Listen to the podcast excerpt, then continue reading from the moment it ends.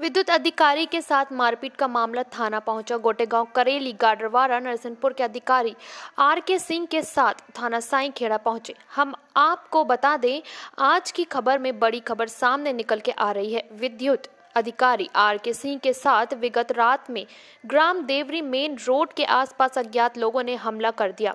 जिसकी जानकारी उन्होंने पुलिस थाना साईखेड़ा में पहुंचाई।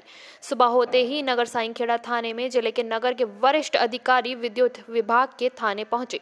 साथ में कर्मचारी भी थाने पहुँचे। उन्होंने सीधा सीधा यह कहा कि हमारी किसी से बुराई नहीं है।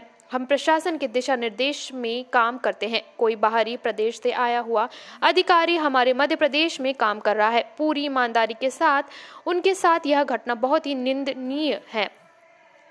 पुलिस थाने में नरसिंहपुर जिला पुलिस प्रशासन अधिकारी एडिशनल एसपी श्री सुनील शिवहरे नगर साईखेड़ा थाने में आए और विद्युत अधिकारियों की पूरी बात सुनी। उन्होंने अधिकारी आर के सिंह और जिला के समस्त विद्युत अधिकारियों के बीच में कहा कि इस तरह की घटना नहीं होना चाहिए। समाज में यह गलत मैसेज देती है। प्रशासनिक व्यवस्थाओं में रुकावट पैदा करती है।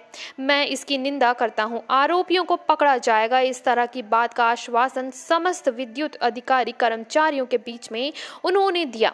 नगर थाने में कुछ समय बीत जाने के बाद गाडरवाड़ा पी श्री ओपी श्री त्रिपाठी जी के समक्ष भी विद्युत अधिकारियों द्वारा अपनी बात रखी गई। श्री त्रिपाठी द्वारा कहा गया कि निष्पक्ष जाँच कर आरोपियों पर कार्रवाई होगी।